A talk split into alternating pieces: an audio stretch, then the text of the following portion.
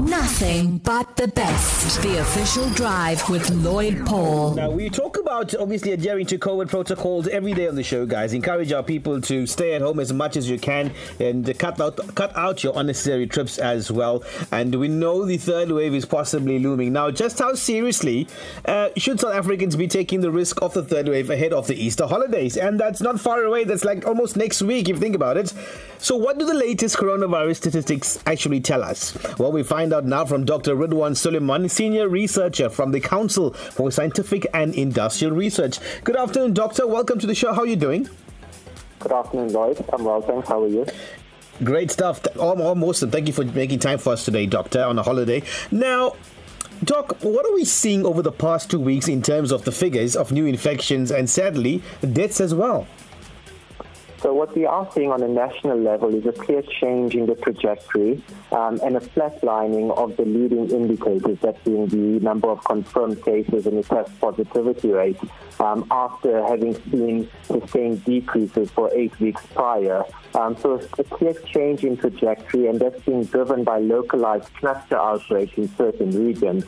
Um, the, the, increase uh, in those indicators is not uh, drastic, um, and it's no cause for alarm, uh, but it is a warning that the virus is still with us, and we do need to remain vigilant um, and not let our guard down. Um, in terms of the number of deaths, um, that is a lagging indicator that lags the cases uh, by about uh, two to four weeks.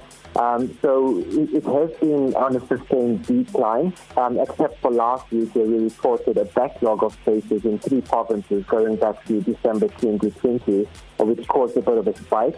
Uh, but in general, that is still on a decline following the trend in cases. Now, Doc, one year on from the virus in South Africa and with the country currently on level one, would you say maybe there's some level of COVID fatigue settling in now? I, I, do believe there's certainly some COVID fatigue. Look, it's been over a year um, that we've been living with this virus, um, and it is difficult to, to maintain um, and, and, sustain that, that, that vigilance. Um, so there's certainly some some level of, of, COVID fatigue. I think after we just got over the second wave, um, and as we moved into level one um, restrictions, two weeks after that, we started to see an increase in the in the number of cases and test positivity rates. Um, so I, I mean, it, it's fair enough. It's difficult to to, uh, to maintain that vigilance, uh, but we do need to understand that the virus is not going anywhere. Um, it is going to remain with us for the foreseeable future. So uh, we do need to uh, try and reduce transmission as much as possible and not let our guard down.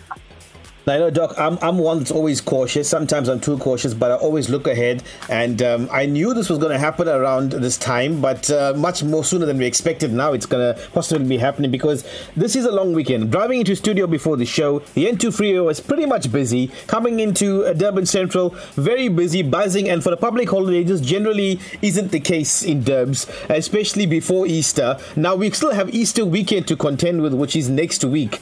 Um, you think, obviously, now with third wave looming, this possibly could be much earlier than expected because of the greater movement of people, interprovincial traveling, and so on? That, that is the concern, Lloyd. Um, look, we are seeing localized cluster outbreaks in certain regions. Um, and I think if we um, allow the, the virus to continue transmitting and we allow it to continue spreading, um, and with an increased mobility and movement, um, that, that could be seeded into other regions and spread even further. So that is the concern. Um, so I believe we need to take measures um, and try and increase our monitoring and surveillance of these outbreaks so that we can get over it uh, before it spreads further and before it becomes a third wave. Um, so, so certainly, if we can increase possibly testing um, and try and identify hotspots proactively and manage those, I think that might be a way uh, to handle it for now while the case numbers are still manageable. Now, Dr. Suliman, let's zone in on vaccinations for a, a, few seconds. I mean, is vaccinations, are they happening fast enough? And that's the concern for, I think, many of us South Africans on the ground right now, and certainly from our listeners tuning in right now as well, in terms of how fast is the process uh, going and um, are we successful in that? So we need to understand that at the moment we're still um, giving, uh, administering vaccination doses as part of the Johnson and Johnson Phase 3B research implementation study. Um, so it's not part of a wider national rollout just yet. Um, so over the last month, we've administered just over 180,000 doses to healthcare workers. Um, and um, it's mostly been uh, the bottleneck or the, the slow pace um, in the vaccination rollout has been due to the limited number of vaccination doses that we have received in the country, and that is the bottleneck. Um, so, so we're receiving these Johnson and Johnson vaccination doses in batches, previously in 80,000 batches. Uh, we just received another batch over the weekend, um, and uh, we we administering just over five and a half thousand a day. Um, so in terms of the research uh, implementation study, I think it's fine because uh, we are administering what we have received. Uh, but in terms of the bigger picture, I think um, it's not quite what we have um, expected. At the moment, we've uh, vaccinated just over 15% of healthcare workers uh, but just under 0.3% of the total population.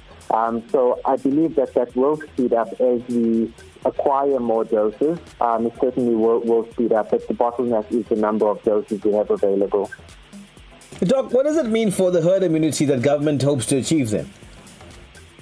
So, so we do need to continue to focus on vaccination as another tool in combating the, the pandemic.